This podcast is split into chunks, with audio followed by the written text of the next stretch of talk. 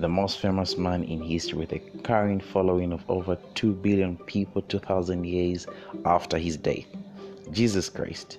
Is this ancient man still relevant in today's society?